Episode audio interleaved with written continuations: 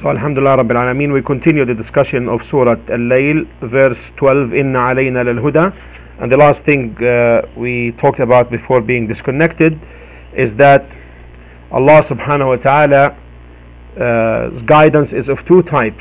Allah ta'ala's guidance is of two types. Huda tawfiq, that of success and no one is capable to provide except Allah subhanahu wa ta'ala And the second is that of guidance, of showing and directing the way.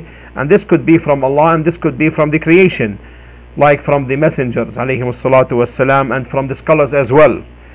As Allah subhanahu wa ta'ala reported to his Prophet Muhammad sallallahu alayhi wa sallam, وَإِنَّكَ لَتَهْدِي إِلَى صِرَاطٍ مُسْتَقِيمٍ As in Surah Ash-Shura 42, uh, 52, Verily, O Muhammad sallallahu alayhi wa sallam, you guide to the straight path. And as to the hidayah, which is hidayah to tawfiq, that of success, then this is, no one can offer this except Allah subhanahu wa ta'ala. قال الله عز وجل in Surah Al-Qasas in 28 verse 56 إنك لا تهدي من أحببت ولكن الله يهدي من يشاء Verily O Muhammad صلى الله عليه وسلم guide not whom you like but Allah guides whom he wills and if we examine this verse uh, if we examine this verse إن علينا للهدى indeed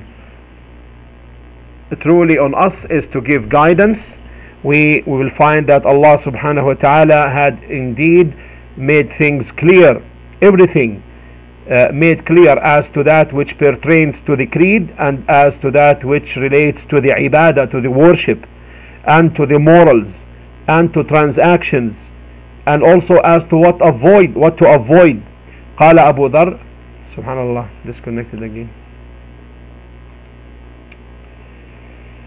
لا إله إلا الله.